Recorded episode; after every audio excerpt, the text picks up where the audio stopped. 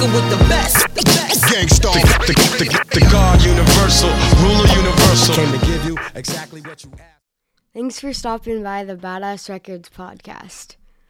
Make sure to follow on YouTube Instagram, and Twitter. New episodes come out Thursdays. we're talking people, music, and badass records. Gang Starr Foundation. You are now rocking with, with, with the best. Gang Starr, the, the, the, the God Universal, ruler Universal. Came to give you exactly what you asked for here.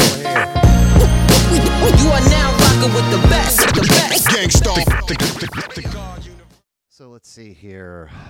We are recording episode 105 of uh, Badass Records podcast. Is it Sid Sowder? Mm-hmm. Sowder. Okay, excellent. Too much rock. Indeed. P- appreciate you being here. Um, I uh, too much rock.com, uh, Facebook, YouTube, Apple Music, SoundCloud, Twitter. Pretty much everything. Pretty much name it. I everything. I'm not on Threads. Okay. Uh, but but yeah, I mean, it, it's there in some fashion. I try not to duplicate content a whole lot. So like, if you go to SoundCloud, it's not the podcast; it is the various singles I've released. If you go to YouTube.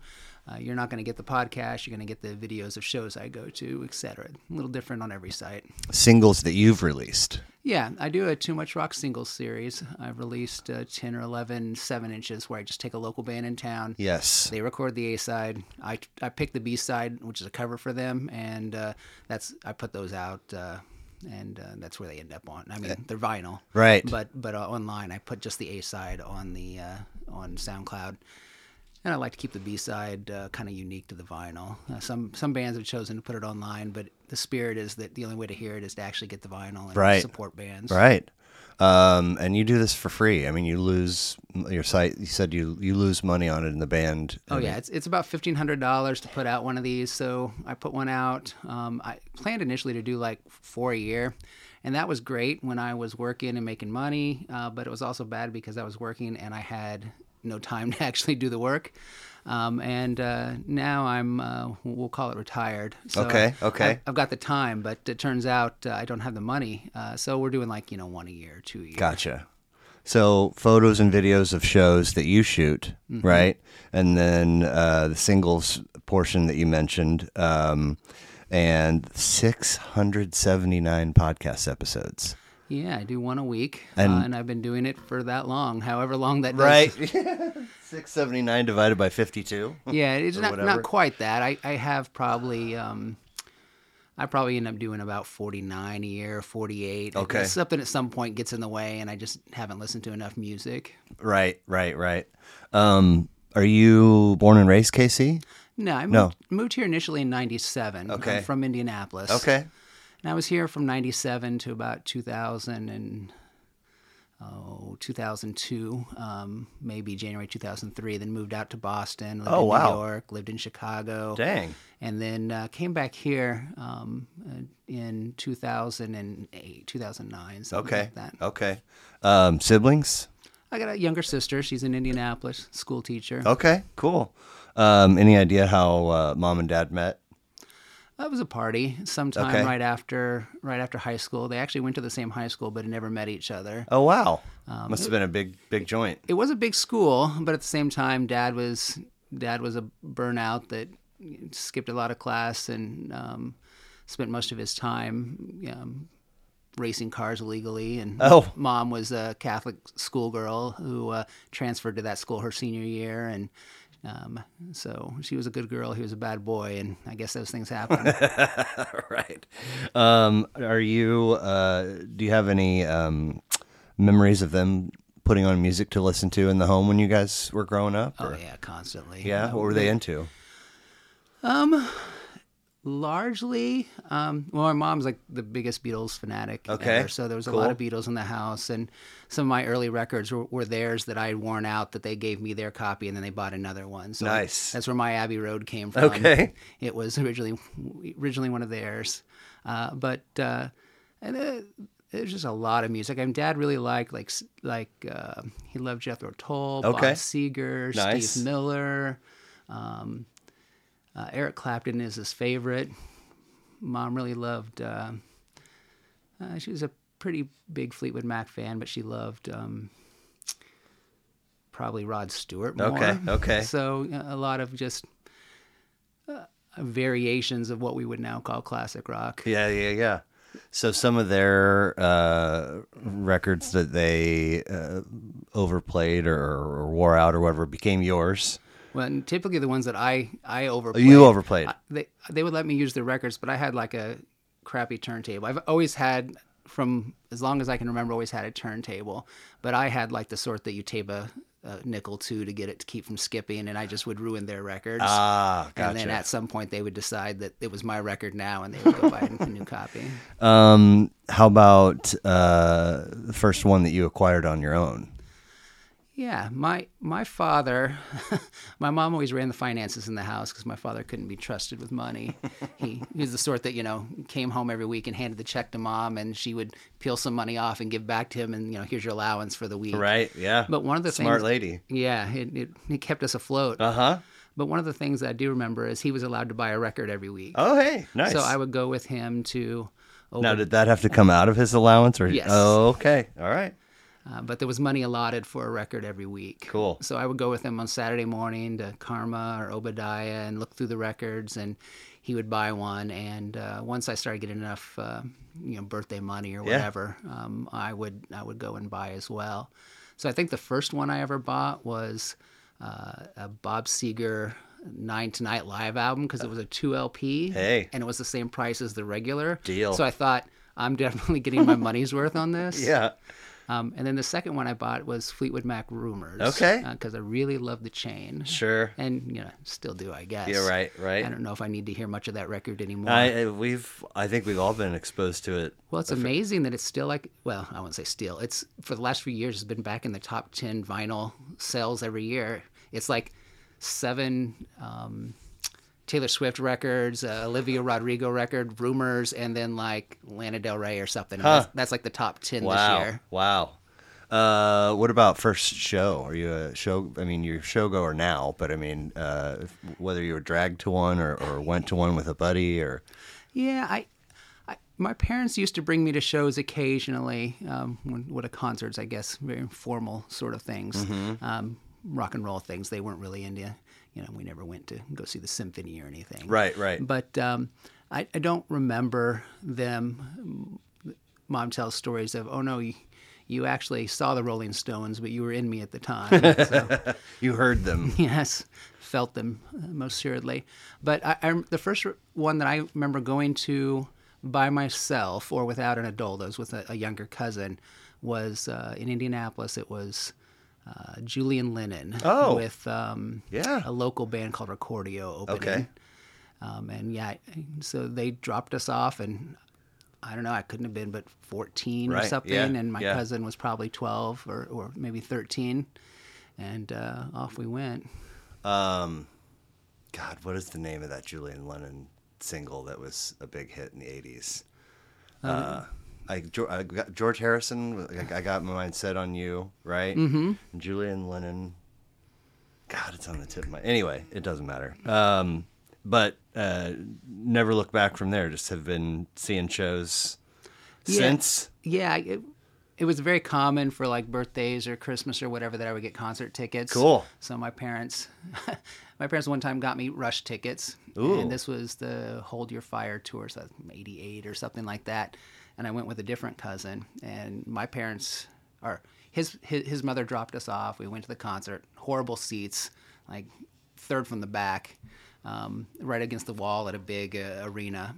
And uh, and then saw the show. I think Tommy Shaw opened that one. Oh wow.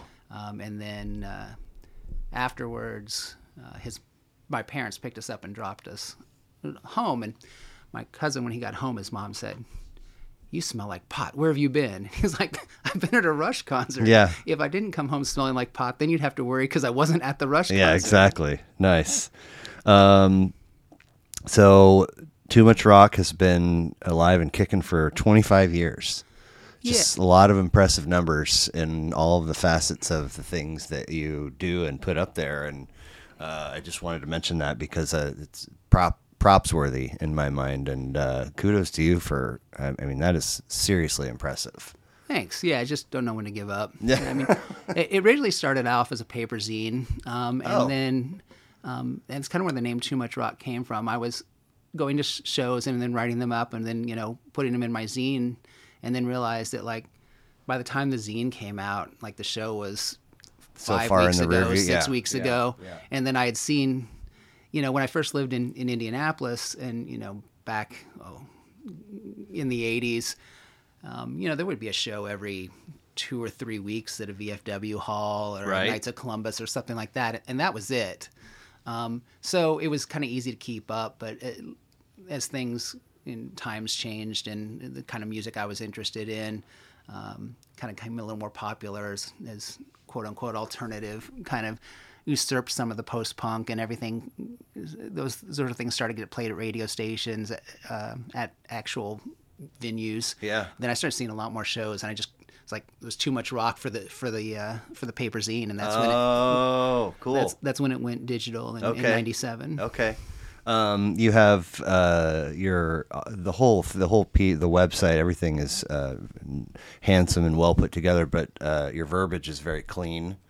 Um, and uh, there's there's a voice in there. You're uh, you're uh, direct in that um, you know if if I want to if I want to write about my shoes for 10 sentences that's up to me and this is about my experience it's not a review um, and uh, what else did I see? Um, I'll probably be bands reach out to me. I'll, there's a good chance I'll I'll be there anyway, um, unless unless I don't think you're good, then you probably don't want me. Yeah, I, you know, someone the other day, and by the other day it could have been a year ago. Right. Time is. Uh, it's all lost in my head. But said, you know, I know your reputation is for calling it as you see it. I'm like, I don't, I don't think so. There are very few bands that I can't appreciate. Um, Sure. When I see a band and I'm like, I don't understand what they're doing. This makes no sense to me.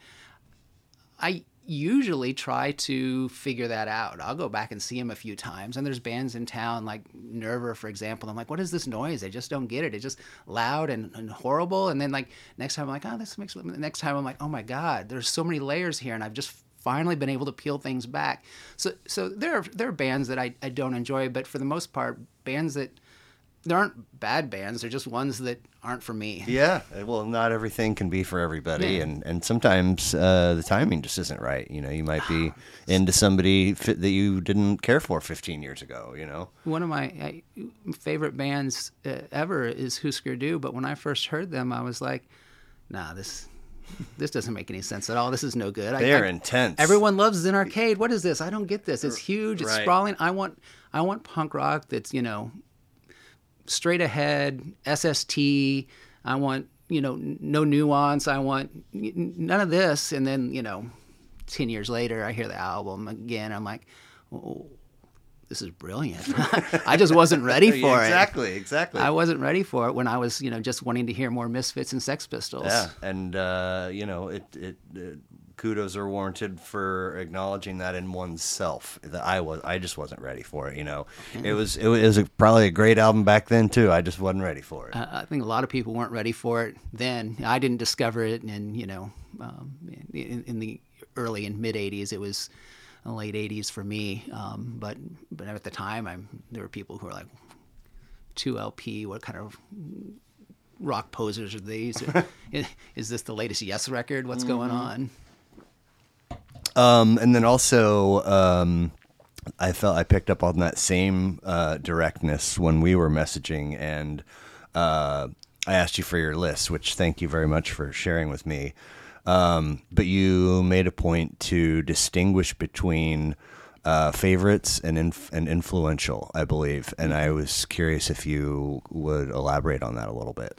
Sure. I, I think there are lots of records that really changed me, um, my outlook. Um, in in some some ways, I mean, I'm I'm Generation X. I'm the generation of tribes, right? Where you you figured out who your people were, and then you committed to that fully. Right, That yeah. doesn't exist today. Um, Yeah, for better, probably. But right. um, but then you base your entire identity around it, and you're like, well, I I'm a punk now, and, and, that, and that's really what happened for me. Um, Okay, okay. And so there are records that I'm like, when I heard that record, I went, oh, this this is me now. This this this has changed everything. I mean, my favorite band when I was a kid was Styx. Um, Okay. and Tommy uh, Shaw all over again. yeah, um, and uh, then sometime in you know the mid '80s, I stumbled onto probably Sex Pistols, kind of starting those things, and then Misfits and those sorts of bands and Ramones, and um, and then it was like, ah, this changes things. Yeah. Um, and some of those I don't listen to a lot anymore. Um, and especially there was an era where I was very in, engaged in kind of the straight edge hardcore scene of the late 80s, um, even into the early 90s. And um albums that just like, I mean, you just take, take, take something classic, take Minor Threat. Yeah. That is a band that I listened to and went, well, again, this changed my life. This is who I am now. Yeah. Um, and but it's not a record I put on much anymore. It's not when I hear it, I'm like, ah, yeah. I'm in a club and the song comes on. I I know all the words and I know every every break and every guitar, uh, well, silhouette that happens in Sure, there. sure. Um, but it's not like a band that or an album that is my favorite. But boy, did it change everything for me. And then ones that are my favorite typically came around a little later. Um, I found uh, more joy in not so much the the punk records and the hardcore records that that put me on the journey, but the next step of kind of the post punk bands, um, and then kind of the bands that followed the, the pub rock, the angry young men bands of, of Elvis Costello and Joe Jackson and Graham Parker. And, and those are the bands that like, when I listen to those albums now, I mean, I listen to them all the time. Like this, those are the ones that still stick with me. Sure. Um, so how I, I'm trying to picture your room of vinyl. Mm-hmm. Uh, I, I, I imagine you have a dedicated space for it, and it's organized in some fashion. How how how big are we talking numbers wise? Oh, um, Ish. Big-ish. Okay. Okay. I, I- I think f- there were years when I was a horrible collector.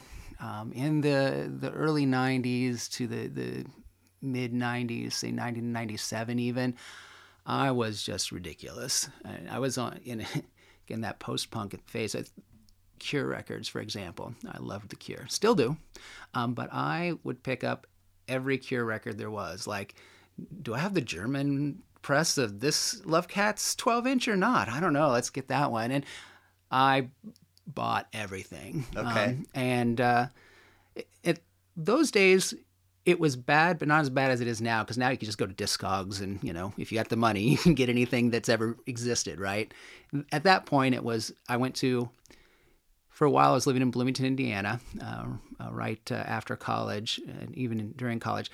There were on the same block. There were one, two, three, four, five record stores on the same block, Is that uh, IU? Yeah. Okay. Yeah. and I would go to every record store every day and go through the new release section Every day. every day. All five record stores. Wow. And um, so I found the things I wanted, um, but you know, I had worked for them and I didn't pay collector's prices. So I used to have a giant collection, and then I kept moving. And you know Oh. how it is in early twenties to, to to your early thirties or whatever. You probably have a lot of different houses, and I sure did. And I got so tired of moving. Literally, like my entire everything I own in life is like here's this futon, here are my clothes, and here are 43 crates of records. And like so I at some point um probably at the wrong time sold everything. oh man. Okay. And at some point like I went into Recycled Sounds uh here in in um in KC and just like crate after crate. And Anne's like, okay, take them all. Um, and then um, I did that later with my seven inches, and uh, I was like, I'm gonna figure out which of these are worth tons of money and which ones aren't. Oh, this Fugazi seven inch should be worth fifty bucks on its own. I'm gonna sort through all these and figure this out. And I never did. I mean, it was like years went by, and I went, I just don't want these things anymore. So I got rid of those things.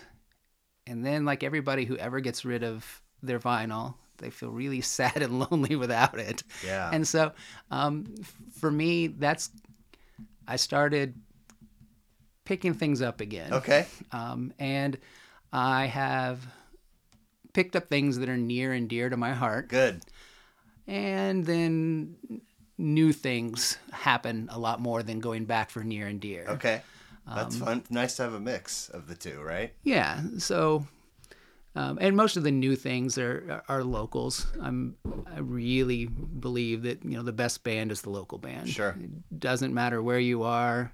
Um, if you're not supporting the local bands, then you're just not supporting music. Yeah. Yeah. I love that. Um, so the, the the new collection is largely built around um, new uh, or around local bands. Okay. Um, so shooting tonight at Farewell, um, and is is is this it's that bands reach out to me bit of verbiage. Uh, I mean, you go to a lot of shows and you shoot them for your own project for for Too Much Rock. But do bands reach out to you and say, "Hey, uh, we'd like you to, you know, come and it'll professionally we'll we'll pay you and you give us the end product sort of deal." Does that happen as well, or That happens, but um, not much. Okay. Um, I, typically, um, I don't want to waste my time doing something that I don't want to do. Um, so um, I'd be have to be pretty hard up for a band to be like, hey, you know, we'll, we'll pay you to come out here and take these pictures. I'm like, well, if you're a good band, I want to go go anyway and find the, the pictures are yours. I mean, what what how it typically works for Too Much Rock is. I do kind of a, a low res 1080 sort of photo that I post online, or maybe 800 um, uh, that I post online that's watermarked. And any band can do anything they want with any of those photos. Um, even if they crop out the logo, fine, just give me credit some other way. They're kind of low res. I'm not worried about it. yeah? Um, occasionally, a band would be like, "Hey, I really want this one for a record," and I'm like, "Well, you know, we'll, we'll work out something that, that I license it." Or, um, and uh, most of the time, when some people will come out and be like, "Ah, I'm- I just want to use this for my profile pic," I'm like, "Great, have at it." And they're like, "Well, I want the, the big version because I need to use it for you know promo for something that's running in the newspaper in St. Louis or whatever." I'm like, "Fine, ten dollars." You know, Okay. ju- just enough that you know there is value to what I do Right. but there's no band in this town that should be paying anybody hundreds of dollars to because nobody in this town's making that kind of money Right. now i mean if i got a phone call from green day tomorrow that said hey we we want to use one of your photos i'm like great go ahead and have you know reprise write out that check and you know it's not going to be a $10 check each to their ability i guess Yeah. Of course. Of course. Cool. Um, so I'll give you a funny story though Yeah. about bands reaching out. I had uh, someone reach out uh, about three weeks ago and said, "Hi, I'm a regular reader, and you know I don't ever think I've seen you this cover this band, and this band's name is this, and they're really good. I think you should cover them." And uh, she signed her name, and I'm like, "Well, that name looks familiar." And um, it was the mom of somebody in the band that, that she was recommending. So she was plugging uh, her son's band, saying, "Hey, I think you should really check them out." Like, so it's not often that I get moms saying, Interesting. please do this." and was it a band that you had heard of? Yeah, and Oh. in fact, I wrote back to her and said, you know, I, I'd love to cover them, but uh, and, and name the player is just you know too handsome and debonair, and it just distracts me from writing about him. and uh, but uh, no, I, I and and it's a band that uh, I figure I will see eventually. We've we've talked. I've already had conversations with that person beforehand. That was Cool. like, I can't make that one, but yeah, Right. invite me out again, and I'll be there. And so you're going out like two, three nights a week? Right now, it's a little slower. Um, one, uh, just January is a horrible time for bands. Nobody wants to tour through um, Kansas City this time of year. Uh, they're going to get stuck, you know, trying to get from Colorado to, to Kansas City, and I 70 is going to be shut down, and they're going to be cold in a van, you know, whatever. With all their gear. yeah, and hopefully still on the roads. Yeah. not not in a ditch Right. somewhere. So not much tours through this time of year. Um, things really don't pick up until like South by Southwest starts to happen, and then suddenly everybody's thinking, well, I got to get down there and back from there. So where can I play? Uh, but um, during the summer, during kind of the high season, uh, I, I may be out um, four nights a week. Okay. And now it's kind of one or two. So you, there's got to be a collection of venue owners, managers, security folks that know you well. Mm-hmm. Um, and is, is that network of, or or is that mostly made up of, of great, good people? Uh, you know, um, hey, I'm here to shoot, shoot, and they're like, heck yeah. And and most of the time, do you, do you develop relationships with those folks, or is it just kind of, you know, hey, hey, has good to see you, and you go about your business, and then you get out of there? Or Yeah, I know that's kind of an interesting question. It's all over the place. Okay. A venue, you know, if I'm shooting at Truman, it's because some band's publicist has mailed me and said, hey, please come out and do that. And I don't have a whole lot to do with anybody there. I kind of go take my three photos, no flash, or three, first three songs, no flash, and then go hide somewhere in the wings, watch the rest of the show, take my notes, then get out of there. Okay, okay. Uh, but if it's something like you know you're playing at um, or you're shooting at um, the greenhouse or somebody's basement venue, you're not gonna you, you can't get out of there without knowing that person and- and, exactly. and, knowing um, uh, things about them. Um, you know. go to ho- enough house venues and you're like, well, look, it's laundry day for, for whoever. Yeah, so, exactly. Um, so it, it all varies on the size of the venue and the type of bands I'm working with. And do is there some kind of understanding for you know uh, cover? f- I wish. Oh, Um, some venues there are. Um, some venues have been very kind, and um, one even has a little VIP card that uh, that I can flash to, to somebody at the door if they don't know who I am. Uh, but others, it's uh, you know I I'll have to either work with the bands and say, hey, make sure and get me on your guest list, um, or um, you know some venues I just pay. okay, interesting. Kind of all over the place. It was easier, like I said, when when when I was working more. I uh, had a lot more disposable income. Then I didn't really worry about it. and Like you know, and ten bucks for five times a week, and I can afford that. And but now I'm more likely to hit a band and be like, hey, How's I that do want guest list to looking? I do want to come out and cover you at the minibar, but uh, you got room for me? Right. And um, I've- never had a band be like, no, go away. Right. But uh, Now is is the uh, head count on a guest list determined by the venue typically? Um, it, it depends on the the place. Maybe it's a venue, maybe it's the promoter. Okay. Um, but yeah, kind of rule of thumb is usually it's like one person per band member. Oh wow. Okay. All right. And if it's somebody like, you know, that's playing a bigger show that's um, a touring band, then you know they they will do what a ticket buy, and they will buy so ever many tickets that so they can fit in all the reporters or uh, photographers or videographers or whatever they want to be at a particular show. Right. So if somebody's touring through it, you know, the Truman, they're not like, well, there's five of us, we get five people. No, they'll have a guest list of, you know, 65 people from whoever the label or the promoter or the press Okay. agent or whatever wanted to show up. Do you wind up interacting with promoters often too as you go about your ways?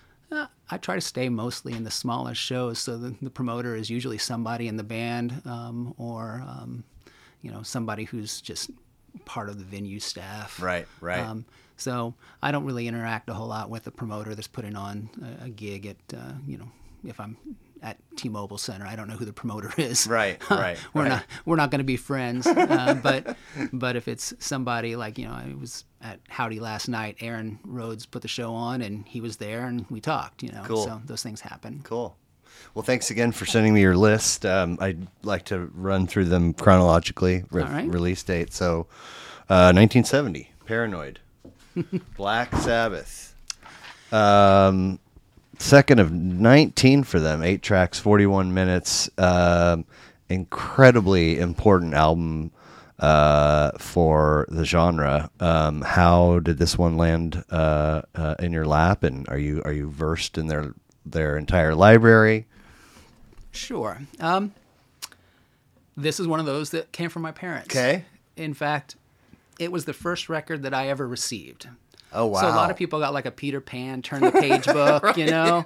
Ding. you get Black This was- Sabbath Paranoid. I, I was I was three or four, um, and they gave me their copy because I had pretty much damaged it by playing it, and then they bought another one because I loved Iron Man. Yeah. that that was my song, and I was allowed to on my parents' stereo to put on the headphones, and I knew I was only supposed to turn it up to the one or the first Yeah, tick. yeah. But I would turn it up until like just it was barely touching the the first tick, but as far over it as I could get to it, and listen to that. And so I actually still have that that pressing, um, which was the first record that I ever received.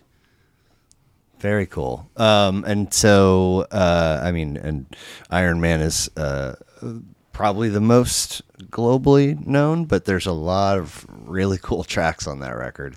Yeah, I don't know. War Pigs and, and Yeah. Paranoid give it a run for money. I think all of them are just part of the canon. Right, exactly. Um, how about uh, other Sabbath records? I, I love the the Ozzy records the best. Oh, okay. So the the first four um, all have you know fantastic moments on them. Um, I I- think Paranoid is probably the best. I think m- most people that aren't trying to be contrarians probably think that that's the best. Uh, but it's certainly the one that um, uh, I was introduced to, and so much of what you love the best is what you were introduced to. Yeah, I yeah. suspect somebody probably came in during the Dio era and is like, ah, Dio's a much better frontman than than Ozzy. And I'm like, This well, is- if that's where you came in, Yeah, this is um, only the second Sabbath record to be on somebody's list. The other was 4 mm-hmm. um, and the, the, I was surprised uh, that the first time a Sabbath record made somebody's list, it wasn't Paranoid. And so when I asked, it was absolutely because it was the, his introduction to Sabbath.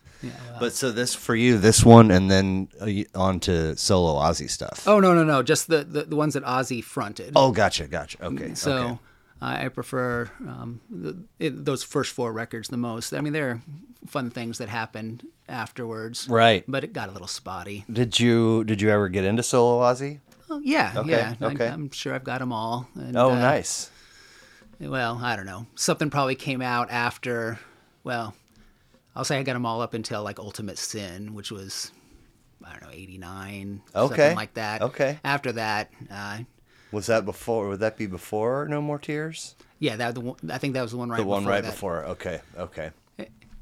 in that late '80s, I had switched over from every everything must be punk rock, and so you know that the last gasp was that uh, Ultimate Sin record, and then uh, and then you know it's just ah that's that's not cool to listen to anymore. now I've got to listen to cool music. I hear that. Um, from there we go to uh, one of two on your list that were out in uh, 1979. The first being "Look Sharp." Joe Jackson, uh, first of 22 for him. 11 tracks, 36 minutes, killer uh, album cover art. Um, you know, one could uninformedly say uh, one hit wonder, uh, but 22 records, uh, I think, suggests otherwise. Uh, was this also uh, via your folks, or what's the. No, honestly, I don't know how I came in to Joe Jackson. I mean, certainly there were radio songs, um, and um, you know, "She Be Going Out with Him" was a big hit. Yeah. Um, so that that may have been where I, I came into Joe Jackson.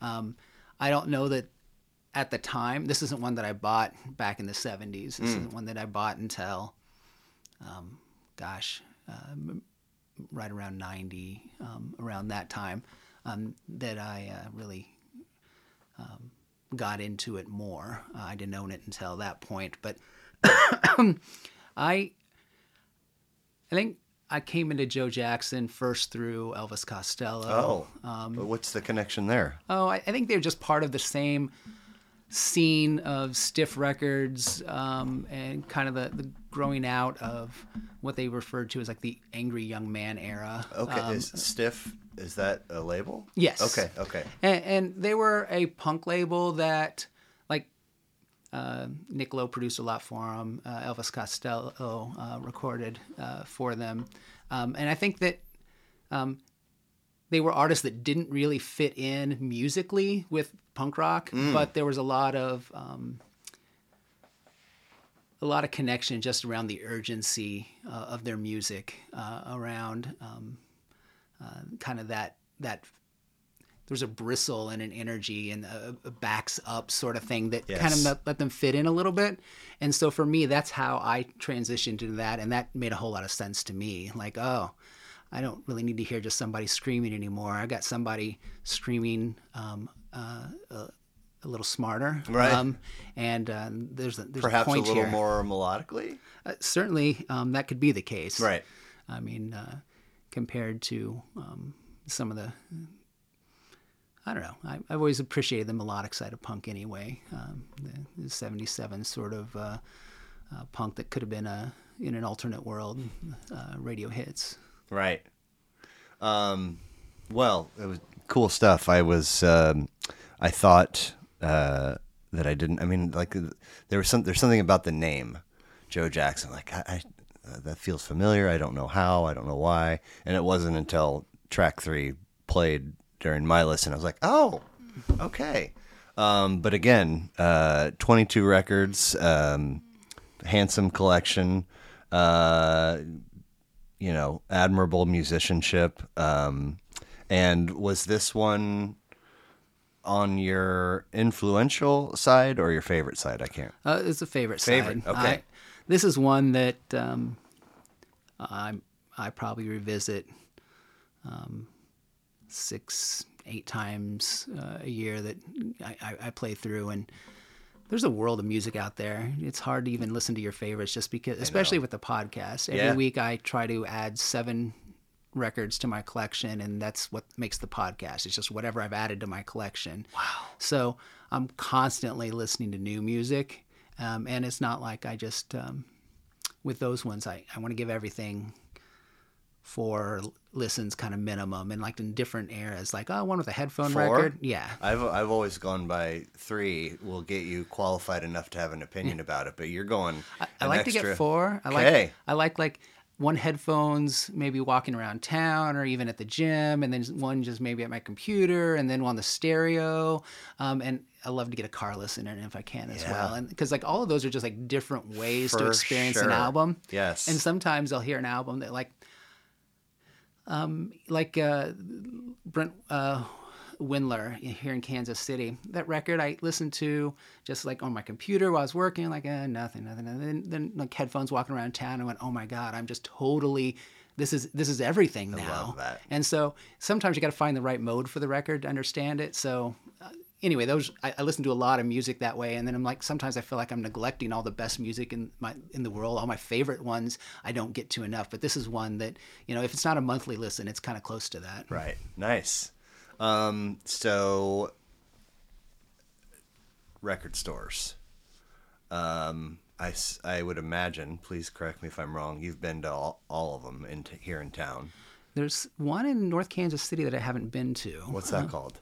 I don't even remember. Okay, okay. But uh, I was complaining to a friend who lives in North Kansas City about some of the things that's missing, and he's like, "There's a record store." I'm like, "Oh yeah, there is one, isn't there?" But I haven't been there yet, so Yeah. um, I- I've got a field trip to make. Hey, nice. So I, I didn't I didn't catch uh, on your site that that is what makes up the podcast is what you've added to your collection. Yeah, I don't like think uh, this week. What do I want to play? It's it, the podcast really grew out of the fact that I was just buying so much music, and I wanted to to make sure that I was giving all of it at least um, the attention it deserved.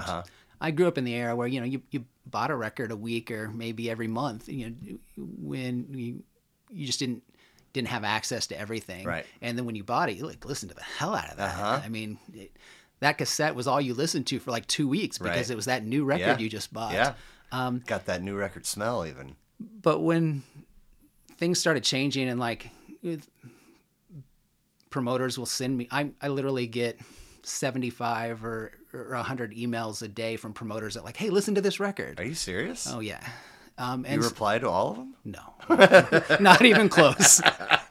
I love um, which means I miss things, and fun, sometimes I'll mail the promoter back after like you know six months and like, hey, I just finally listened to that record you were sending me. I know you're probably not even working it for the artist anymore, but I do plan on featuring that. Um, and they're like, great, good to hear. I'm not getting paid anymore for this. Oh, My work Right. with that band ended already. Right. But so there's just so much music and I was listening to so much and I was worried I wasn't giving it the attention. So that's what I decided to do the podcast. I'm like, well, if I limit myself to like the seven records a week, which it turns out to be a, about my half hour podcast, uh, seven songs usually makes up about 23 or 26 minutes.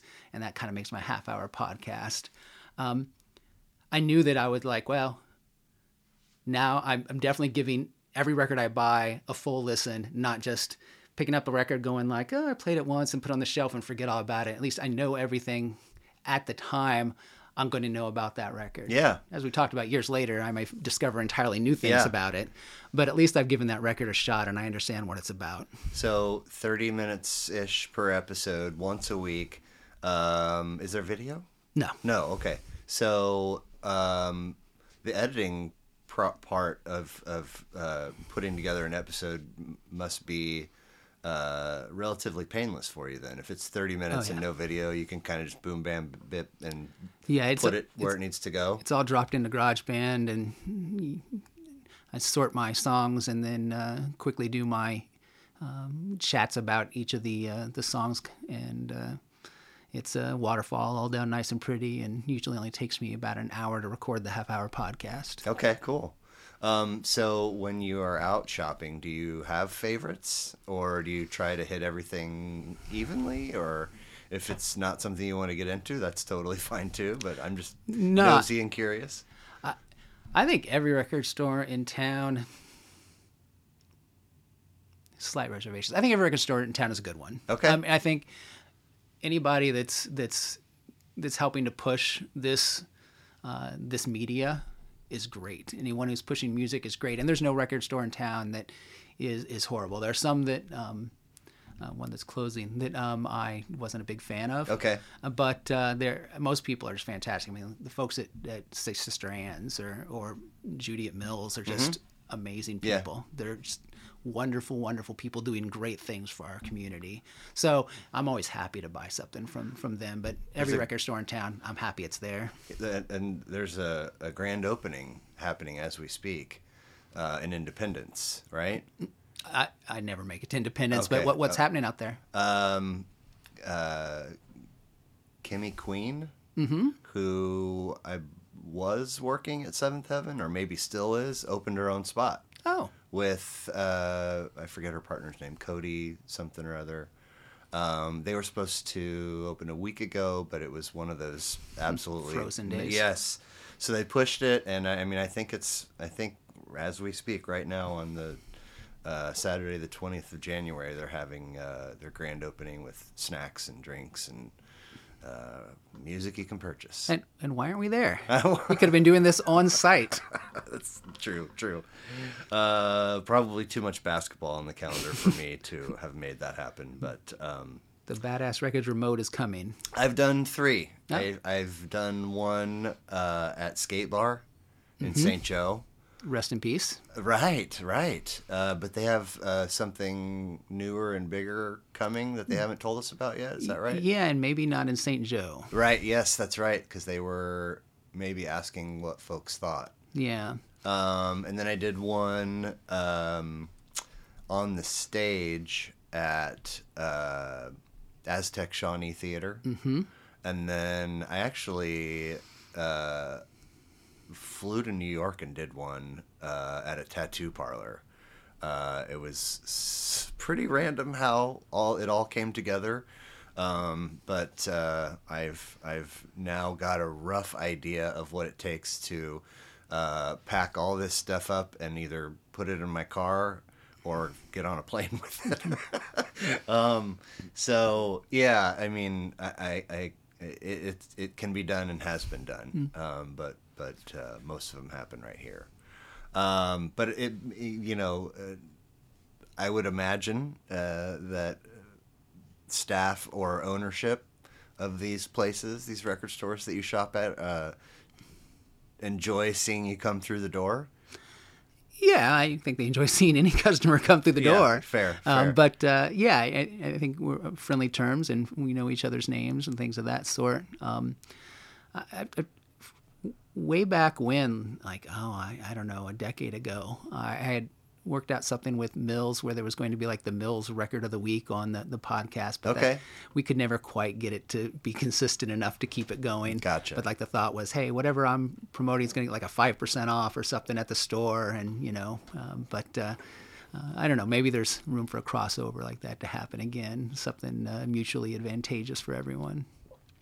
Well, uh, we stay in uh, 1979 um, with Gang of Four, entertainment! Exclamation point. First of 10, 12 tracks, 39 minutes. Who the heck are these guys? Oh boy, I, I hope you enjoyed the listen. I did. This is uh, this is my favorite album of all time. Oh my gosh, for real? This this is it. When and it, and it's been that way since uh, somewhere in the the mid '90s, maybe. Um, and it's a band that I certainly did not discover um, until later. Um, sometime in the early 90s, there were several members, or I think maybe even just one member, that was in a band called Shriekback that um, I was a music director at a college radio station, and that was being plugged. What, in Indiana? Yeah. Okay. At IU? Uh, yes. Nice. Music director of the station as a student? Well, it was a student radio. Yeah, Actually, yeah. community student combo thing. Right, right, right. WQAX, rest in peace. Cool. Uh, but um, it, uh, uh, but that band Shriekback included, I think Dave Allen. It must have been maybe from uh, there'd been Gang of Four, um, and uh, so through that I kind of went back and dug into other things and went, uh, you know, this is it. As soon as I finished, as soon as I heard this album, the very you know, you hear Andy Gill's very shrill, wonderful guitar tone that just like, ah, this is it. This is perfect. That noise is just somehow completing and grading at the same time. So th- that's how I came into Gang of Four is through later projects of its band members. Now, you've mentioned uh, genres uh, a couple times already. Um, is that uh, an important thing to you to identify an artist and, and where they belong? And, and, is, is there ever fluidity in that? Or, It is my life's passion. um, I am really big into taxonomy. And of course, it only makes sense to each individual, right? I can say, oh, no, that's. That's this, and somebody else can say, "Oh no, that's not dark wave. That's just straight up post punk." You're like, all right, this is post punk, correct? This is post punk. Okay, okay. This is I don't know. I, i if post punk could have a definition, I think this this this has to fit into it, or the term doesn't mean anything. right, right. But um, yeah, for me, I really really like that, and it just helps me understand um, how a band fits in. Um, how it fits in with other music, how it fits in with other labels, what other people are doing with just I kind of need that and I've got nasty OCD issues. So for me that, that taxonomy really helps. Sure. Um, um, if I for for bands that are like I get, you know, as I said, tons of emails from from publicists are like, and this band it defies all genres. I'm like, uh oh, already I don't like them. I I can't handle that. Uh, Right. so then I listen to them and they're like, what are you talking about? They defy all genres unless someone has ever heard the Ramones before. 'cause they sound just like them, you know. But no, no promoter's ever gonna be like, listen to my band. It sounds just like this other one you like, but not as good. Now, I am, um, I'm not not to draw a comparison, but I am right there with you in that I value it a lot too. Um, however, uh, there's a lot if you take a sort of a late 70s to early 90s swath. There's a lot of things that popped up in the in that time frame, right? And I uh, I think that I I lack uh, like I don't get too invested in it because I lack the confidence to know that this record here is post punk unless I read it somewhere. And okay, now I now I know where it goes. But are, have you uh, been you know lower on the confidence scale in that regard and and watched yourself rise, or did you always, did you come out a superstar? Does that make sense? Yeah, it, it, and it's interesting. I think part of it might just be that um, I've got an over um, inflated sense of uh, self and ego. That, Oh. that I'm pretty comfortable with. Hey, I, I, you may have a difference of opinion, and- and then now we're going to talk about it. And you know, but I'm comfortable making that right out of the gate statement about anything. Um, and then you know, I, maybe I'm completely wrong. And that's that's that that discussion can happen with somebody else, and and they can decide I'm completely wrong. Um, maybe um, I'll learn something. I mean, certainly, it gets fishy in there in some of those areas where you're like, well, what is is that dream pop? Oh no, that's that's bliss pop. Oh, what? You sure that's not shoegaze? And you're like, all right, well, for me, I figured out in my head what I'm gonna call it, and I'll tell you why I'm gonna call it that. Um, uh, so And does all of that just live up here? I mean, you don't have a, a, a gospel that you lug no, around. no. Um, the, the Gospel of Sid sounds like an excellent book for me to write, but it would be so pedantic and, and nobody would be interested in that. And like a study in, oh my God, old man yells at cloud.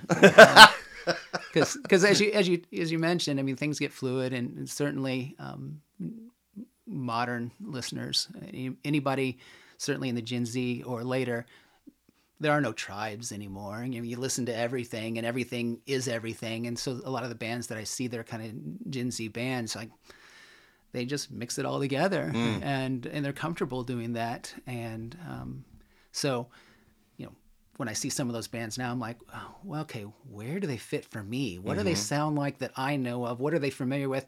And then, you know, sometimes if somebody reads too much rock, um, they're gonna like see me say, oh, this band sounds like whatever, and that band for is probably gonna be some band I mentioned from, you know, 1984 or something, and they're like.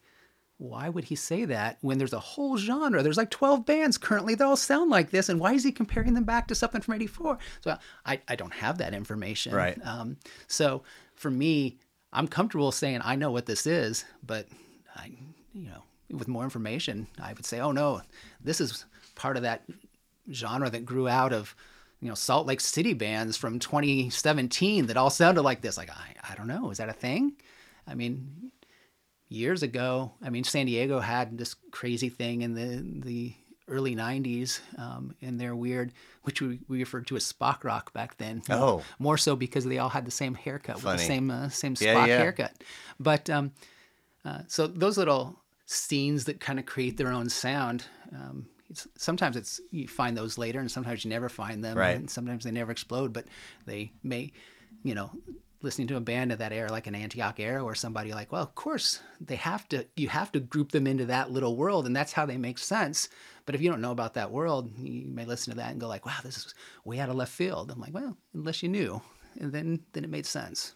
So, uh, and I know this is not necessarily uh, your wheelhouse, but just where, where, when you first heard a 311 or a Sublime, uh, where do you put them? Um, this is my biggest my biggest blind spot. That that era of music. I mean, Sublime we all just call generically that. Uh, oh yeah, there's some sort of bastard version of, of ska, right?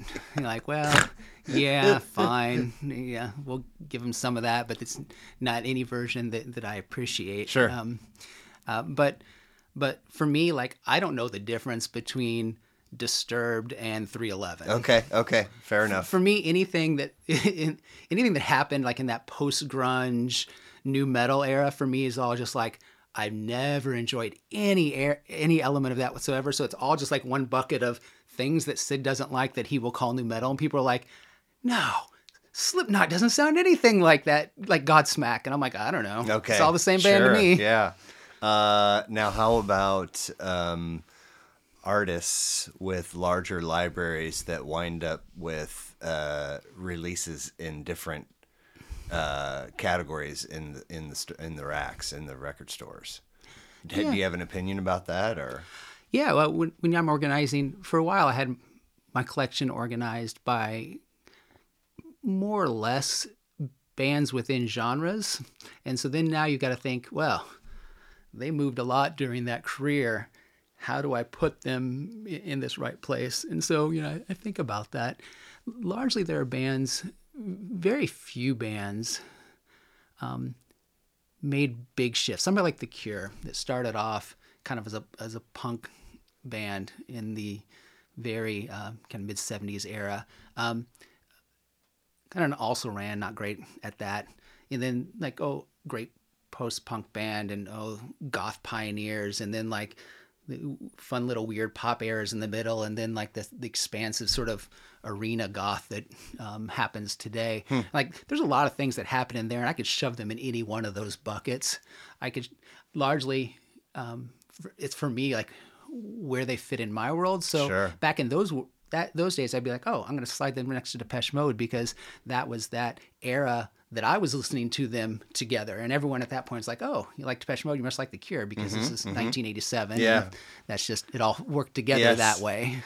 Um, so for me, that's where they would put. But I could very well be like, oh no, no, this is a goth band. Slide them over in that collection there, and they're they're they, they live in there now instead. And you could make a case for that.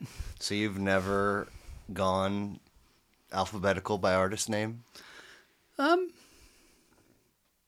No, not really, because that's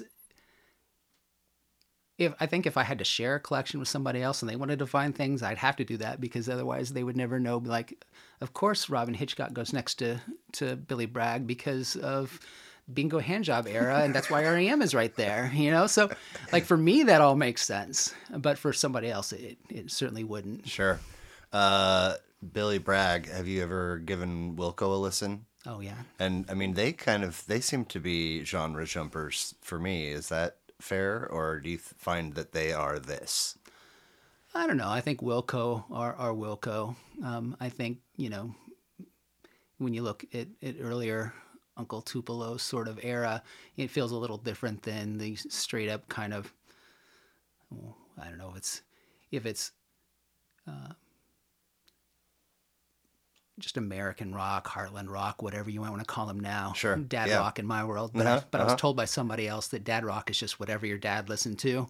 So for me, it was really weird someone to say, I forget what it was, but it was like they were insisting that listen to dad rock. Oh, like like bands from the early 2010s, dad rock, and I'm like, no, no. Imagine Dragons aren't dad rock. Yeah, yeah, exactly. Uh, but uh, uh, so so yeah, I think for me, I think of Wilco as one thing, not as somebody who's progressed a whole lot. but- okay, okay. Now, uh, do you ever get hit up by folks that want to borrow records, and is that a thing that you participate in, or no? No, it doesn't really happen a whole lot. I mean, I will send digital records to people all the time. Uh, like um, my, my ex-wife like, "Oh, you really like this record," and then I'll zip that up and ship it over to her via WeTransfer and um, do that. Um, I think other people probably just send links to Spotify or whatever at this Right. point. Yeah, yeah. Um, so there, there's very few that things that I would have that um, don't exist in some way Sure. that I could Sure. Get to somebody else. Right. At least in a way that would allow them to consume, even if it's just like, hey, someone has uploaded this all to YouTube. You can listen to this album there, and then they're gonna go like, oh yeah, this is great. I'll listen. I'm gonna buy that one, or, um, uh, or I'm moving on. Nobody's like, hey, can I borrow your record to make a cassette copy? Right. It's, it, it's, Fair it's enough. not that era Yeah, anymore. I know, I know. Uh, speaking of YouTube, I didn't, uh, I didn't peek at your YouTube portion of Too Much Rock. Uh, if the podcast is audio only, what what's happening on on the YouTube page? That's video from the shows. Oh, that's right. That's right. I did see that. I did see that. Cool. Um, so, uh, inside my brain, Angry Samoans, 1980. First of five EPs, six tracks, nine minutes. Late 70s LA, four guitarists. Uh, how'd you how'd you discover these guys? There was an era um, that I would just go to the record stores, and this is this is one that you know very early and influential for me. Is I just go to the record stores and look for things that look like a punk record and Sure. buy it. There wasn't any way to know. I, I mean, you could.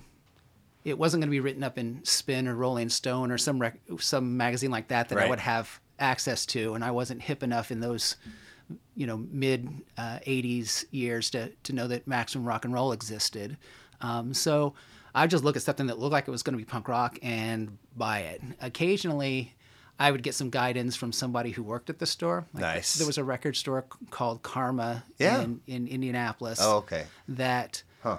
the uh, Sloppy Steve from the band Sloppy Seconds worked at, and um, he would he would point things to me and be like, "Oh, you know, I'm thinking about this," and then he like pointed at the the Buzzcocks product, which was like uh, a cassette box set of everything they'd released. And like, no, you really need that. I'm like, I've never heard of the Buzzcocks. He's like, oh no, you really like that. So I bought it, and like, he was right. It's fantastic. Um, um, but most of the time, it was just me flipping through and going, "Oh yeah, that looks punk rock." And Sure. the cover of that one, um, not not the same cover you have here. Oh. but, uh, there, the, Is that the one with the lady that has the thing going through her skull? Y- Yeah, that was the, I think the original EP. I had the cassette um, Okay. that included some some bonus tracks, and um, it has someone a painting of somebody kind of melting in an electric chair. Oh wow! Uh, but I was like, oh yeah, then so I bought it. That's and, punk AF and, right and there. fantastic, and and that worked out sometimes, and then sometimes I get a weird metal record that I thought, well, that uh, I missed out. That one wasn't a punk record at all. now, in situations like that, uh, would you ever take it to a secondhand spot and sell it? Oh yeah. Okay. That, Separate from your your mass exoduses. oh of- yeah.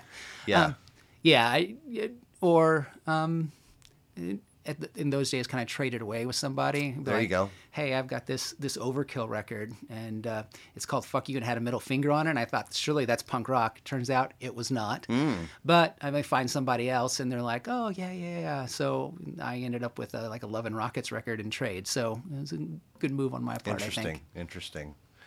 Uh, and last but not least, the crew. Seven seconds, eighteen tracks, twenty-one minutes. There was the uh, nineteen eighty-four, I think, but then there was another version that had twenty-four tracks and was thirty minutes.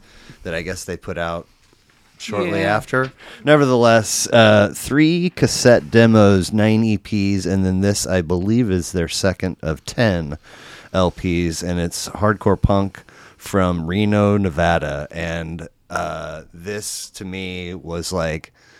This this should be somehow, uh, you know, near the punk rock definition because it's, you know, high energy, real quick tracks, uh, making no, you know, uh, pulling pulling no punches, making no bones about the things that they want to say. Uh, I don't know if this is textbook punk or if it's got a different genre. Uh, what what is it for you? Yeah, I, I think they they would have just refer to themselves um, a, as a punk rock band. Okay. but for for me, I they were they were a straight edge band. Um, they were singing about things that um, uh, just nobody else was. I mean, I won't say nobody else. There there were a handful of other bands, and literally a, a handful um, at that time. Um, but the the messages in these songs, and I mean, songs like "Not Just Boys Fun," amazing. I mean, busy saying that you know punk rock isn't just about these macho bullshit boys, um, and there weren't other people saying that at the time. No. I mean, I wouldn't uh, think. there. I, I hate when people make statements like that. Surely there was. Right, right, right. and you know, X-Ray Spex or whatever. We're saying that, but especially in in in the hardcore world where um, things were at that point just a lot of bruisers, a, a lot of people into it just so they could so they could fight. Yeah. Um, and and seven seconds, you know, saying a song like you know it's not just boys fun, just really changed a lot of things. And there's, I mean, songs like Trust or things of that sort on here, um, just fill a fill a void that I did not realize that you could say in punk rock. Um, Okay. so that's why I was like, oh, this is different. This this is expanding. And straight edge by definition is Don't drink, don't smoke, don't fuck. that's Um, that's exactly what I thought it was. And and these these cats are cut from that fabric.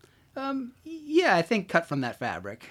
Huh. I I, I think that uh, you know it, it's it wasn't as, as textbook as, as Minor Threat or you know certainly the bands that Uniform Choice or Billingsgate or any of the bands that kind of followed in that era that were the the post New York hardcore tough guy straight edge bands. Yeah. Um, and this is this is earlier. I mean, this is '84, and um, so uh, predating Youth of Today sort of things, um, or eh, I don't know, maybe not predating. I don't, it all depends on when someone existed and when that album actually came Yeah, out, right? yeah. But um, uh, it was very early on, and um, I think for me, it's just that that message that was there. Interesting. Um, I can't explain how or why, um, but that is a straight edge hardcore punk band is are two things that are difficult for me to mentally marry. Mm-hmm. And the part I can't really explain is because uh, hardwired in my brain is punk rock is equivalent to smoking, fucking, drinking, fighting, uh, being a rebel, uh, you know, chaos, um anarchy, et cetera, et cetera. And uh, the only other place I've come across that uh, difficulty in marrying is uh, stoner metal, which um, is for sure a thing that is out there. Um, but I've always uh, affiliated, you know, the notion of being stoned or baked or high or whatever with like, you know, reggae, for example, or uh, something sunshiny and warm or relaxing or trancy. But to you know, ingest marijuana and then either enjoy or perform some version of heavy metal is perplexing to me. And uh, but there's a lot of folks that are into that. Well, I, I came, one of the records that I pulled out of my dad's collection early on was a Uriah Heep record. Okay. And so, Dad, and maybe that's where all my taxonomy comes in. Dad said, "This is acid rock," um, and um, it's it's a very stoner record. Um, and so for Uriah Heep. yeah, Really? oh yeah, the Magician. That's a great record. Okay. I'll have to check it out. but um, so so for me, I was well, and also, I mean, I, I grew up in the the the early '70s, mid '70s, where my parents' love for music was equal to their love of pot. Oh, And so my, my house was just one big fishbowl for me as a kid, um, and so music and uh, uh, everything was stoner everything for me. So. Um, Black Sabbath certainly fit in just as well when, when they were high, and so stoner and metal work well for me. It just makes sense. Would they smoke in front of you guys oh yeah, at, at, at all ages, or did they wait until you were X? no, no. I, I have very early memories of my job in the back seat is to pass the joint uh, from some family member to a different one. Really? And did they have any like, hey, don't talk about this at school or any of that kind of thing, or they just didn't care at all? It was the era of Cheech and Chong. I Sure. think everybody was talking about it and, and, and probably doing it. Huh. Fascinating. Um, well, that was uh, that was a very fun listen. I appreciate uh, appreciate again you uh, giving me your list. Um, so I like to wrap with a series of goofy questions. Um, and uh, the first would be if you are uh, a person that has a bucket list, um, and let's just say you've got a top three, um, and uh, you're handed all the resources necessary to tackle those top three. What is the thing that you're gonna go after first? And this is a, a universal bucket list. Yep, for for Sid Sowder, yeah. There is a soccer pitch in the Faroe Islands. What? that is just like right on the ocean. Like literally, balls must go in there constantly. it is the most beautiful place I've ever seen. Really? I really would like to go um, see a match there. Nice. So if How did you come to learn about? photos about? online? Just randomly discovered it. Yeah, I, Okay. I, I, I, don't know um, exactly how that happened, but uh, I saw pictures of it and went, oh, I want to see a match there. Cool. So, Very cool. Um, you get to have lunch with anyone, dead or alive. You're choosing who and why. Hmm.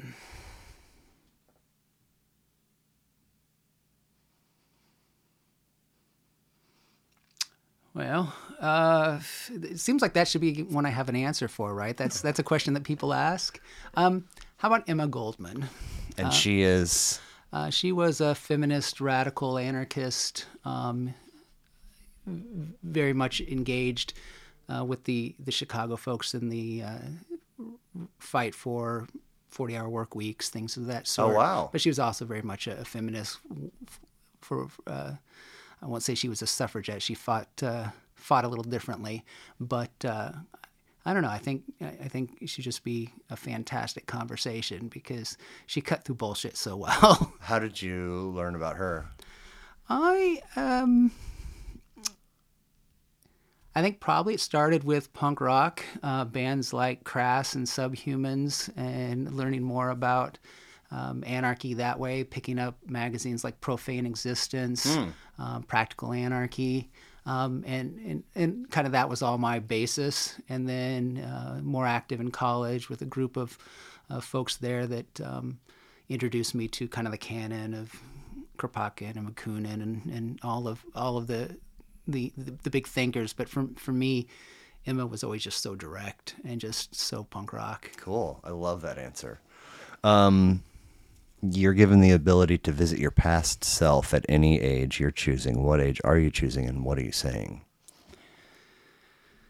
Well,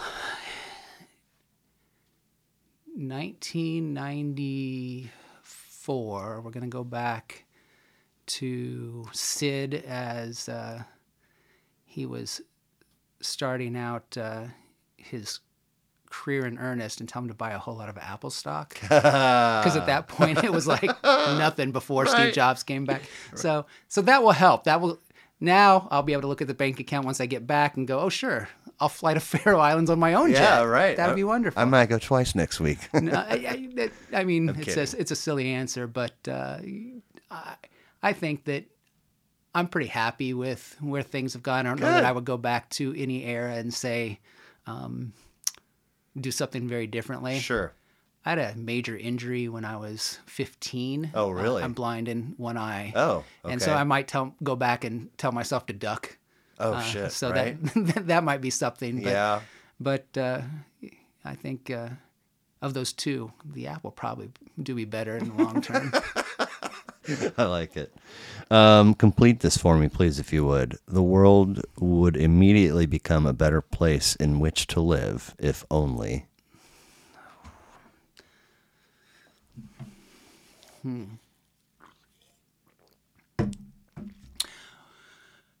we all went vegan. Can you elaborate? Yeah, I think that um, there is an empathy that um, is missing um, for everything. Um, so I think that, um, and certainly everything includes us as people, but I think um, a conscious vegan diet where you understand um, what you're eating and what you're not eating and why adds that empathy. I think there are so many environmental issues that could be solved. I think issues around world hunger, um, land management. There's just a whole lot there that I think that would be solved. Are you vegan yourself? Yeah. And have been for. Um, I went vegetarian in 1990.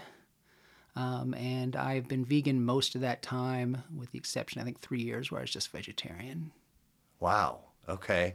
Um, and like there was nev- never a noticeable uh, drop or shift in your overall energy and, and, and feeling and so forth. I don't think so. Okay. I'm.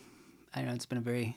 I, my body's changed quite a bit in the, in the last uh, 35 years. Sure, sure. Uh, so, um, but it- but I, I don't think so. And- Okay. And and, honestly, I. It, I do just fine. Yeah. Um, and uh, so the peop- un, the uneducated where I go immediately is well where do you get protein from is is is that a stupid curiosity It is. It's the, it's the common question. Okay, But I think the answer is nuts and legumes for Okay, me. okay. Um, I get I get plenty there. nice But uh, I, um, our without hijacking the, the podcast, um, I, I think our um, early estimates on how much protein people needed was really uh, based on other animals more than people, which had different protein needs. So we don't need nearly as much as people thought we did anyway. oh okay um no cheese that's just Yeah, I I uh, I don't um, I, I don't do any.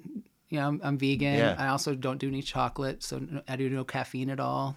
Wow okay Um, And and and it's- straight edge at one point kind of had a no caffeine feel to it, and I think maybe it, it doesn't anymore. But that's something that I, I continue to do. okay okay now are you uh, uh pretty close to the same bedtime every night kind of guy or does it fluctuate It- It's a fun question. People are like, are you a night owl? Or are you a morning person? And the answer for me is both. Okay. I don't sleep a lot. ah Uh, so for me, bedtime most nights is pretty standard around about one o'clock. Okay. Um, and then I'm I'm I don't use an alarm, but I'm always up by eight. Um, u- usually seven. Uh, so no coffee. no coffee. Not even. You, know, you would wouldn't even drink a, a decaf situation. I, I don't do decaf though. I mean, there's a very minimal amount of caffeine in there still, but I, I don't. I've Okay. never been a coffee person. Sure, sure. Um, that and and so not not so much tea either, huh? I have herbals. Um, so um, I won't, not after a black coffee or anything, but uh, any combination of happy herbs is, uh, is going to make a nice tea, a chamomile or whatever. Okay, cool. Um, true or false? It is okay and acceptable to wear the T-shirt of the band whose show you're going to. Oh, I, I think uh, perfectly acceptable. Okay, okay, fair enough. Um, Better to wear it the next day at school. That way everyone knows you went. Bingo, I like that. Um, too much rock. Too much rock.com, Facebook, Twitter, YouTube, Apple Music, SoundCloud, as you mentioned, pretty much anywhere. Um, what didn't we cover about it? Um, yeah, I think we, we mentioned that there's the, the singles component. Um, most of it is really just around me going to shows, taking pictures, taking video, writing about them. Um, and then uh, the podcast that happens every week as well. And th- those are kind of the, the three big things that, that make up Too Much Rock. And are you uh, the the type of podcaster that uh, wants to drop on the same day each week at the same hour? And if so, what are those? Yeah, I usually record on Sundays, um, and we go live on uh, Monday. It publishes Monday morning at uh, eight o'clock, and then I usually start hitting. Um, it's all programmed ahead of time, but Sure, sure. And then um, it hits, I think, um like Twitter at uh, at noon or something, and then it hits Facebook at seven p.m. And Oh, so you've got deliberate times for different platforms Yeah. based on whatever the robots tell me when the robots say that more people are paying attention at a particular time so that's when i try to hit things Is that a, a thing that you just Googled or? um, no i mean when you're using um, the kind of the platforms to publish uh, the advanced versions at least will tell you when you have the biggest audiences Okay, cool. Good to know.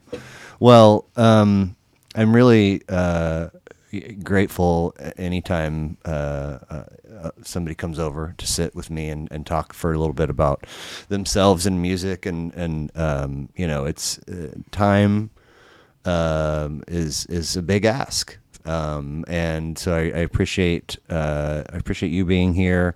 Um, I really admire the heck out of your project and its longevity and the scope and the focus on local and just you know um, I my my first uh,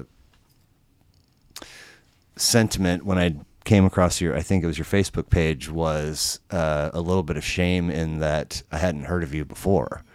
Um, because I, I again uh, it just I think a lot of kudos should be uh, sent your way for uh, tackling music to me is um, you know one of the most beautiful things about the human existence and um, documenting it sharing it promoting it et cetera et cetera uh, is is worthy of all the praises in my mind. So I'm glad that you uh, do what you do and started what you started and I guess I'm also thankful that you don't know when to stop.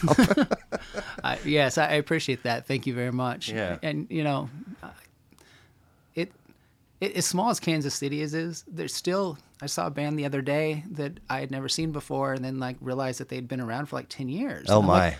how is it possible that i've been doing say an average of three shows a week for 20 years in this town and i have never seen this band? And so I, as small as it is there's still a lot out there. Right. um, so that, that's the good news. We still yet to discover the best things maybe. Right. Well Sid Sowder too much rock appreciate you. Thanks for doing this. Thank you. Talk to you soon